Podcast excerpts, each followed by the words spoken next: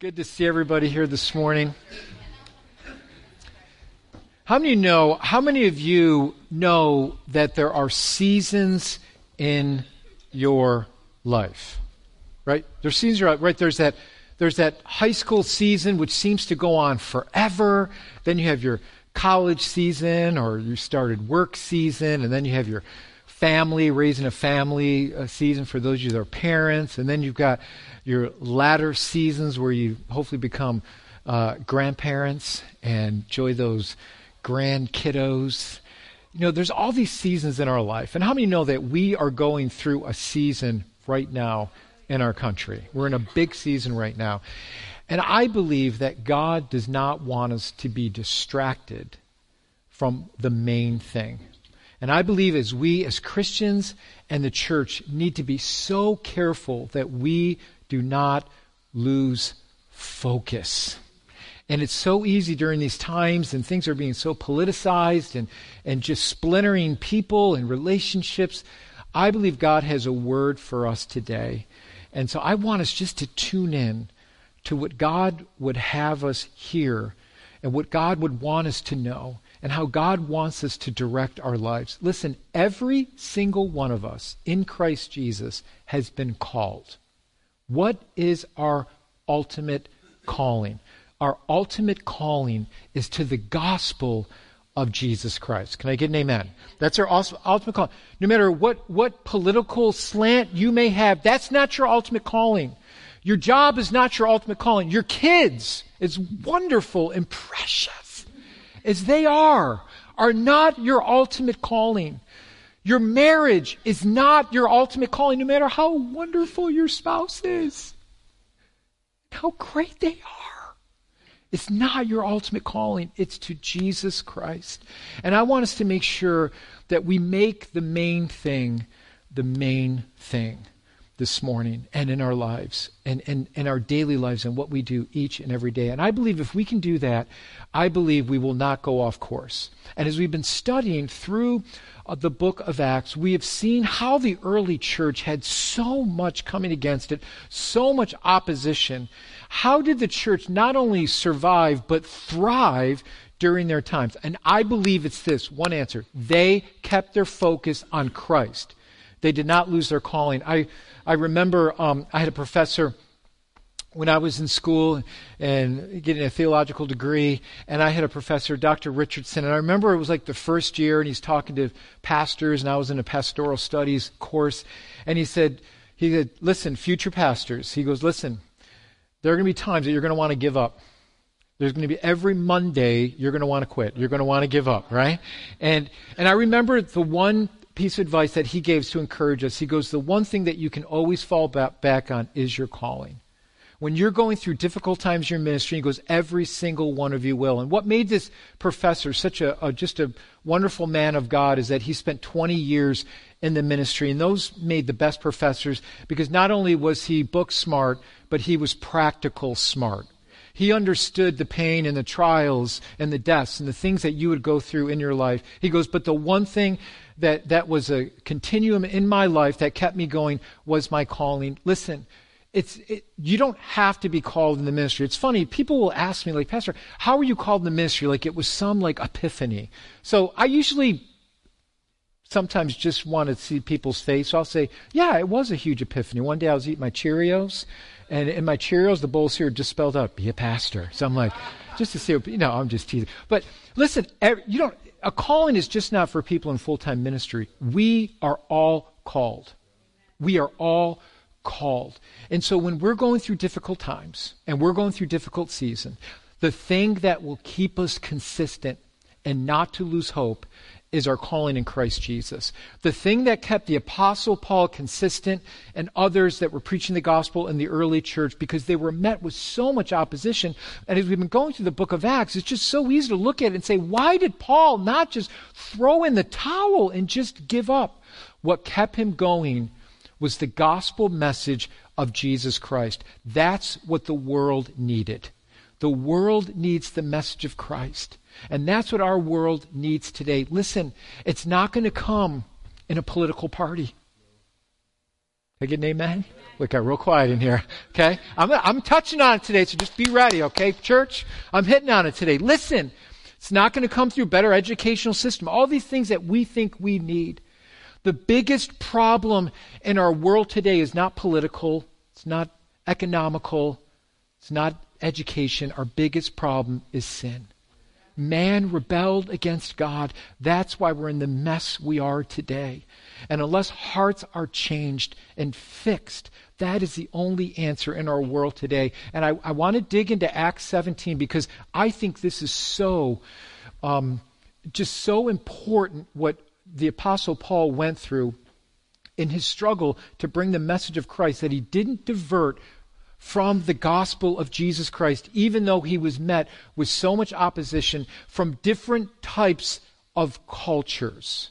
And so this is a difficult season for Paul, but he didn't give up. So I want you to look at Acts 17. If you've got your Bibles, uh, we're going to look at that. But let me just ask you a question before we jump in there.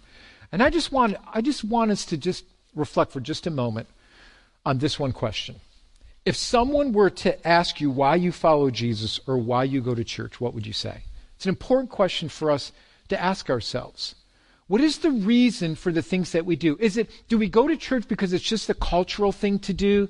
Well, my parents went to church and I go to church, or, you know, I just go to church because I feel that's the, the, a good thing to do, or I'm a Christian because, you know, it's because I am. Do, re- do we really understand why we follow Jesus? And what is at the crux of our belief? Is it the gospel message, or is it just something we do because it's, it's, it's cultural?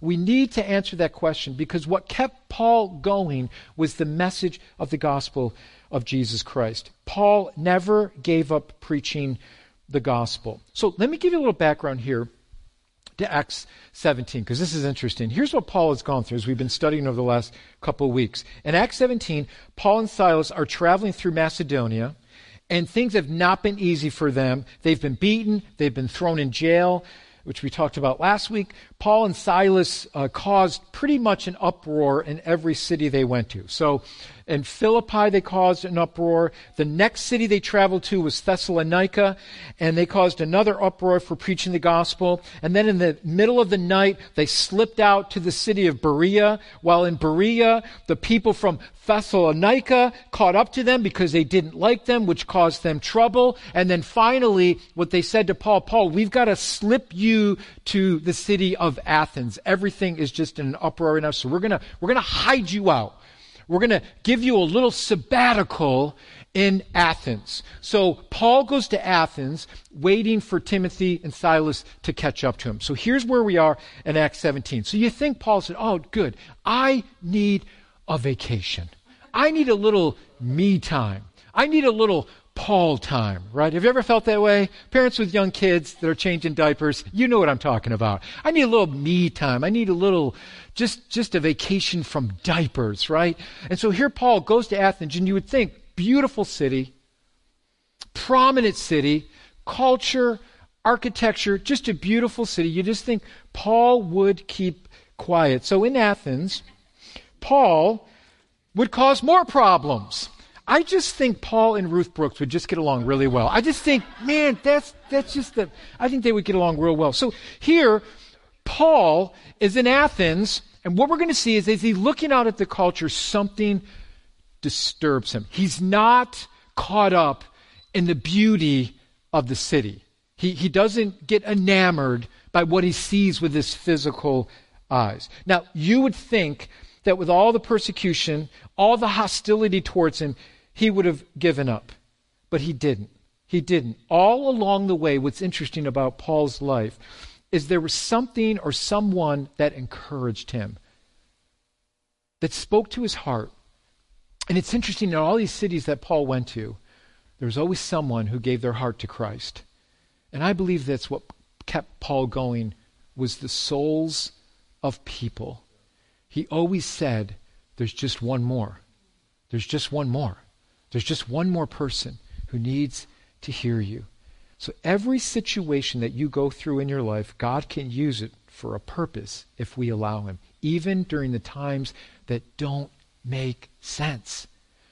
God uses it for his purpose. So here's what I want us to do as a church. Let's not get distracted, but let's seize the time that we're in now to use for God's purposes, even if things don't turn out the way I like? Do we understand that God is still in control and that the message of Christ for the church should never change no matter what changes around us?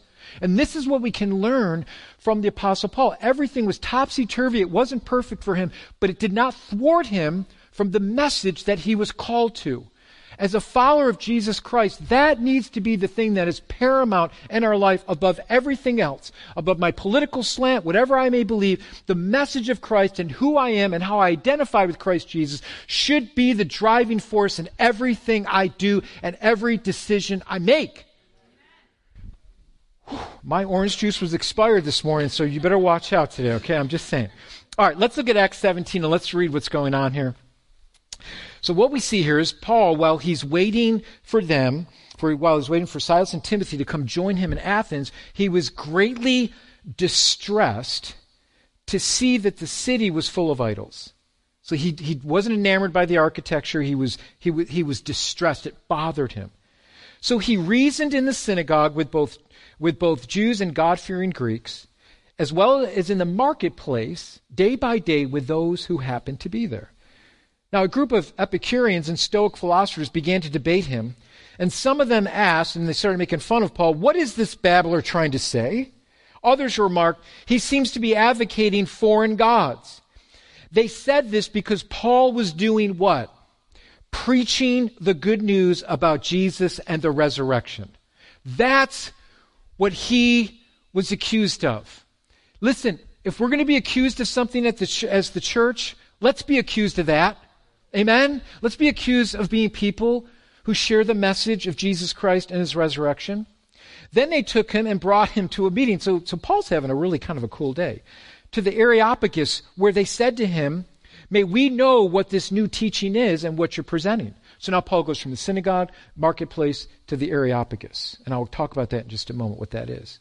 He says, You are bringing some strange ideas to our ears, and we would like to know what it means. All the Athenians and the foreigners who lived there spent their time doing nothing, doing nothing, but talking about and listening to the latest ideas. This is where Paul presents himself. So Paul is not taking a vacation. He's not laying back having a gyro sandwich. Doesn't it sound good right now? A gyro sandwich, the sliced lamb with a little tzatziki sauce on there, right? Little tomatoes. Somebody give me an amen. That, that's some good stuff right there. A little pita bread, right? Have you guys not tried that at all? I, you know, come on. Oh, that's good stuff. So Paul's not doing that. He's not sitting back. He's not relaxing. So what's going on here? Paul could not keep quiet. And what the scriptures tell us that there was something that bothered Paul as he looks out over the city, this beautiful city of Athens. Paul sees behind what's really going on that they were actually bowing their knees to these false gods. Now, the word distressed here means a provoking of the spirit or a stirring of the spirit. Paul is disturbed. There's a stirring as he looks out at the souls and how lost they are. My question to us as the church is that we should never stop caring about lost souls. Listen, I know it's easy for us to get consumed in our lives and all the drama that's going on in our world around us, and we lose focus that there are actually lost souls all around us that Jesus died for. So when Paul looks out at the city, he's disturbed because he sees these lost souls that are running after all these gods, that are bend, bowing their knees to these, to these pagan gods. And they thought the answer to life was found in these gods and that, and that th- this was the thing that created their own knowledge, and they were puffed up with their own ideas and their own philosophies. And when, Spa- when Paul spoke, it came into direct opposition of their world view. And as followers of Jesus Christ, we need to know what our Christian world view is so that we can combat the world's philosophies as Paul did in Athens. We have to know what we believe and we need to stay on course. I mean, I've been pastoring for 30 years. 30 years. And I will have to tell you, the last five years, I have seen more change in the last five years than I've seen in the last 30. Is anybody else with me? The change that we're seeing in our world today? It's amazing how things are changing so quickly, and we need to know what we believe. And so what Paul does is he comes into direct, they come into direct opposition. He, he comes into direct opposition of their worldview. And so what they do is they call Paul this babbler. It's really a derogatory statement. And so what we see is Athens, Athens was the complete opposite of the city of Berea, where they were very open to the message of Christ. There's going to be times where people are more open, and there's times where people are going to come in direct opposition to our Christian worldview. And so what Paul does is he speaks in three places. He first speaks in the synagogue, where uh, he usually started when he came into a city and begins to reason with them with the word of God. The second place he spoke at was the marketplace. It was there he was confronted with the two most popular philosophies of the time, Epicureanism and Stoicism. So let me just basically tell you what those two uh, philosophical ideas are. It's, it's very similar to a lot of the philosophical ideas that we face in our world today. Epicurean philosophers believed that the epitome of life was to seek pleasure as a purpose of life. Death had the final say, and there was no more with no hope of an afterlife. So basically, they were living today and do the most to seek that pleasure and live for today. Stoic philosophers were very different. They believed life goal was to rise above all things so that no one showed no emotional response to either pain or pleasure. So basically, what, what, what their philosophy was was self-denial was the goal in life. So we could look at Stoics as just not happy campers or fun people to be around. Very fatalistic worldview. Epicureans believed that everything was by chance. Stoics viewed life through the lens of fatalism. So to really make it understandable, Epicureans were kind of like Winnie the Pooh, and Stoics were like Eeyore. Okay, so that hopefully that helps you understand the two philosophical approaches. So these two groups actually mock Paul and his Christian worldview. The word babbler means one who pecks of seeds. They're calling him a chicken. You're a big chicken. Right? One actually yesterday it's the first time I ever held a chicken, Pastor Brandon. I held Pastor Brandon's chicken. I know, I held it. I was a little scared. And then it ended up pecking my eyes out. And I'm like, what is this demonic chicken that you gave to me? No, I'm just, that was pretty fun. But this is what basically they're saying to Paul one who pecks seeds. The picture is one picking up ideas like a hen picking up seeds and spewing them out without really knowing what you're talking about. So they're just mocking Paul. They're just mocking him. Basically, they were telling Paul, you don't know what you're talking about. And his ideas are beneath with no substance. They're beneath us with no substance.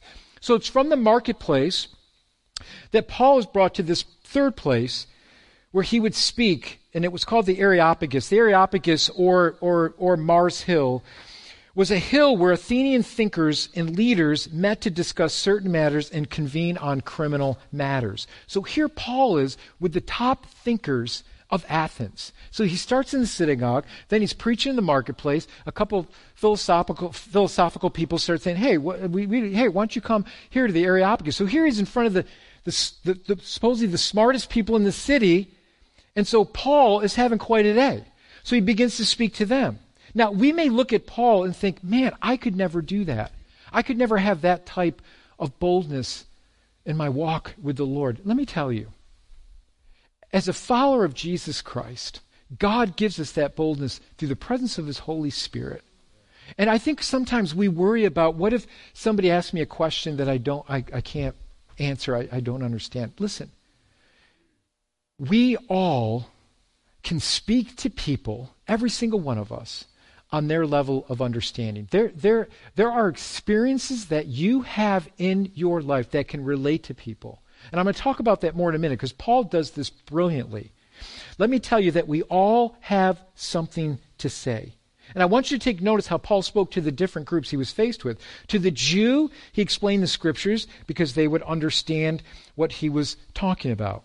For those Stoics and Epicureans, he brought the gospel to their un- level of understanding. And the way he did that, if you read through the whole chapter, is he sees an altar dedicated to this unknown God, and he makes a bridge from this unknown God to the gospel message to those that were the Areopagus. So he says, Hey, let me tell you about the unknown God that you don't know about. And he talks about God of creation, and he talks about Jesus Christ, and brings the gospel message by bridging that gap.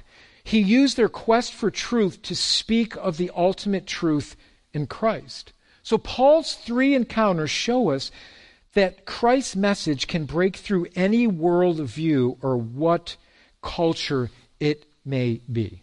Your life experiences, God can use as a tool to share the gospel message of Christ. Let me explain this. When I um, have to do a funeral or funeral service, especially for someone that I may not know, or a family that asks me to do it that I don't know a majority of the people there, that's always challenging. So when people come in, I have no idea what their background is. I have no idea what their spiritual background is. And what I try to do is we honor the person that has passed, but I always speak to the people that are there. And the one common thing that all of us share is death. That's the one common thing. Is that big question mark of death and what happens after we die. And so people are in this setting where they're beginning to think about death because it's right in front of them. A loved one, a friend has passed away, and it gets us thinking about death. So I use that as a bridge to speak about death, and I'll hit it right on. I'll say there are things that happen in this world that make no sense. And I tell everyone in that room, I'll say, listen, at times life just stinks and it doesn't make sense. It's so interesting how people tend to focus in on you at that point. And many of you know we lost our first child, and I'll many times share that story of how death hurts and there's a pain to death. And all of a sudden people start gluing in and you're like, okay, this this person, this pastor's just not spewing out a bunch of scriptures or he doesn't seem like he doesn't care. It seems like he understands about this. And so then I'll begin to question them. Life is a vapor. It's here one moment, gone the next. And you begin to use death to, to, to bridge the gap of people's fears, fear of the unknown, what happens after you die. And so when you begin to bridge it, you say, listen, here's how I deal with the uncertainty. There's a lot of things, and I don't try to come off as an expert, but I'll say there are so many things that happen in our life that we that just makes no sense and we don't understand why it happens the way it does. I say, but instead of focusing on that, I focus on the things that I do know. And the whole purpose for Jesus coming to earth was to calm our fear and to conquer sin and death for us. And what Jesus does is his life, his resurrection takes the sting of death away from us for those who put their hope in Christ Jesus. And so when you speak that word, many times I'll have people come up to me after the service and just say, you know what, I know this sounds kind of weird, but this was actually like one of the better funeral services I've ever been to. It's a, you answered a lot of questions for me. Why? Because we all have those questions. Listen, there is going to be something that happens in someone's life that is going to rock them.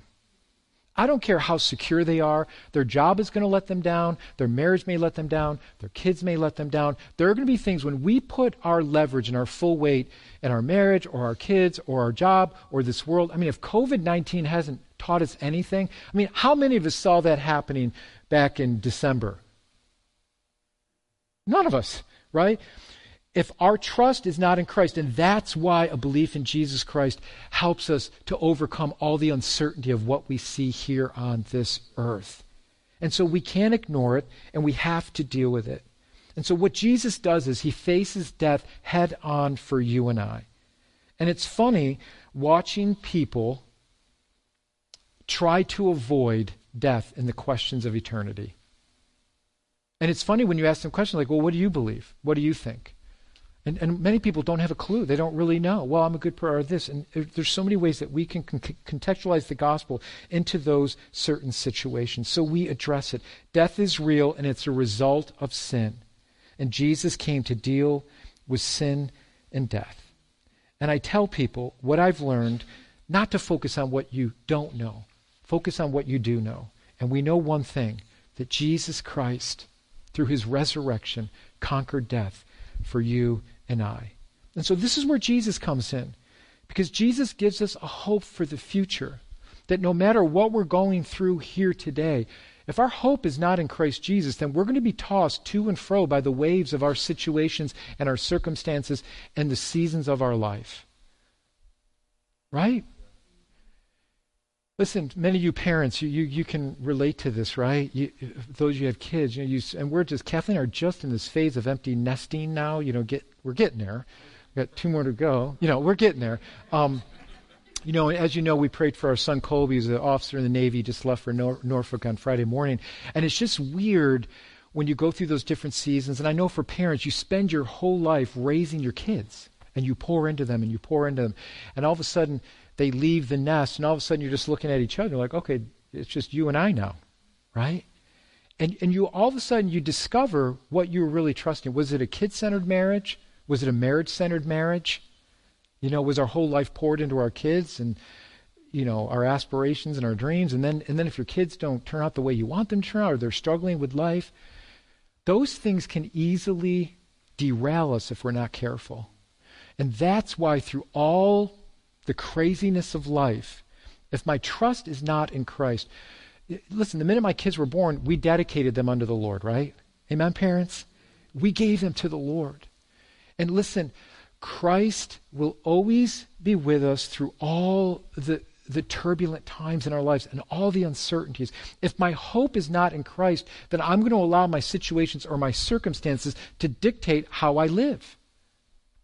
Paul did not allow his circumstances to dictate the gospel message. He allowed the main thing to be the main thing. I love Jesus' encounter um, with Mary and Martha when they when they lost their brother Lazarus. And it, we know the story that he waited, and then Lazarus was dead, and so they heard that Jesus was coming, and then Martha goes out to meet him, and she says, "Jesus, if you were only here, this whole situation." Would have been different. And how many of us know that God had a plan that Mary and Martha didn't see? God had a bigger plan to show his power over death. Yes, he could have healed Lazarus of whatever sickness he may have had, but Jesus wanted to show his authority over death. Here's the reason why. Listen, oh, this is good. Mm. This is good. Listen to me. Because what, what Mary and Martha would need more than anything else is when Jesus would leave this earth, they needed to be reminded that, oh, yeah, Jesus conquered death. He raised Lazarus from the dead. He has the power over death. So no matter what we go through, we can trust Jesus. Amen? So, so what he does is Jesus says to her this. He says these words I'm the resurrection and the life. Whoever believes in me, though he dies, he will live. Martha, do you believe this? And then she puts her faith in him as the Messiah. She needed to put her faith in Jesus before she saw him doing anything. She trusted him before she witnessed the miracle of him raising Lazarus from the dead. It seemed like a hopeless situation, but her hope was in Jesus, not that situation. Are you tracking with me, church? See, this is what we need. This is what the gospel mes- message helps us to do. It keeps us on track so no matter what happens in our life. And, and listen, life stinks. It does. And there's a lot of hardships, and we're going through a lot right now. God is faithful. I love what John Stott says here. He says, Many people are rejecting our gospel today not because they perceive it to be false, but because they perceive it to be trivial. People are looking for an integrated worldview which makes sense of all their experience. At some point, people will come to the conclusion is this all there is? They're going to come to that conclusion. They're going to look at their lives, they're going to look at their pursuits and what they pursued, their, their, their jobs, their career, their kids. They're going to look at all that. And, and maybe for a time that gave them significance, but there's going to be a time where the rug is going to be pulled out from underneath us if we're putting our trust there. And this is where the gospel message comes in. Paul did not allow the circumstances around him to dictate who he was in Christ Jesus. Why? Because he kept going back to his calling. He kept going back to, Jesus, you called me. You gave me a message. You told me that it wasn't going to be easy, that there would be struggles. But you said that you would be with us always, even to the end of the earth, that you would never leave us or forsake us, that nothing can separate us from the love of God which is in Christ Jesus. Church, do not walk in despair. I don't know what's going to happen after Tuesday or if it's going to take 10 months to figure out this whole election. We have no idea what's going to happen, right? But as the church, of Jesus Christ, may our focus be the message, no matter what the outcome may be. May our message, may our message, may our message always be that of Jesus Christ, looking for opportunities, seizing the day all around us to share the only life giving message that the world needs. Amen? What makes the gospel different? And why was Paul so adamant about staying on track with the gospel message? Because it deals with our existence, it deals with the problem of sin, and it shows us how we can fix it. That's what makes the gospel different. That's what makes Christianity different from every other religious world philosophical thinking. It deals with uh, who we are. It deals with our existence and why we are here. It deals with why there's evil in the world today. And it deals with the, with the answer of how we can fix it, and that's found in Christ Jesus. Listen, you put Jesus up against any other religious system or world belief, and he has the best and only answer. I have not found a better answer than Christianity. And for those of you that might be here and you're saying, Pastor, that's great. I'm not sure if I really believe you. I would say, seek it for yourself.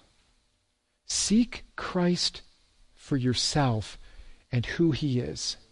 And look at how what you're believing and where that ends up, and what Jesus tells us and where that ends up.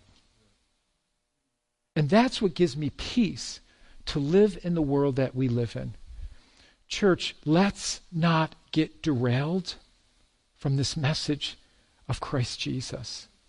So I go back to that question why do you come to church? What would you tell someone who asks you why you're a follower of Jesus Christ? And listen, you can, you can talk about your experiences and what you've gone through. Humble yourself before that person. Talk in humility and I guarantee ears will be open. Ears will be open. And you can share your struggles. You can say, listen, being a Christian is not easy and I still make mistakes. But what I found in Christ Jesus is He has the answers. He has the answer for my sin, He has the answer for this world. And I take hope in knowing that He's overcome this world. And if you can just get someone thinking for a moment about their eternity, you can get them thinking about their spirituality and where they are, and if they're far away from God, and how to bring them back to God, and how to bring them to Jesus Christ. My question for you, church, is this as we just pray and we close today. Let's not get distracted. Listen, when the church looks at us as the body of Christ, may they see the grace and mercy and truth of Jesus Christ being exemplified in our life uh, my prayer, listen, my prayer is that we would walk in the Spirit of Christ. That what people see in me is not my political slant, but what people see in me is the Spirit of the living God. They would see something different in us. And let our main ambition and the main goal always be that of the message of Christ in souls. That's our calling. And that's what Jesus commissioned us to do is to go into all the world and make disciples and preach that beautiful message of Jesus Christ. Let the gospel message transform you day by day by day. Listen, it's frustrating out there. I'm with you. It's a struggle. I'm not saying it's not easy. And that's why I got to keep finding myself coming back to God's Word. And that's why I love going through the book of Acts and studying the apostles how they didn't lose track of their calling in Christ Jesus. So when you feel frustrated about what's going on around you, come back to the message of Christ. Say, Jesus, you called me. You didn't say it was going to be easy.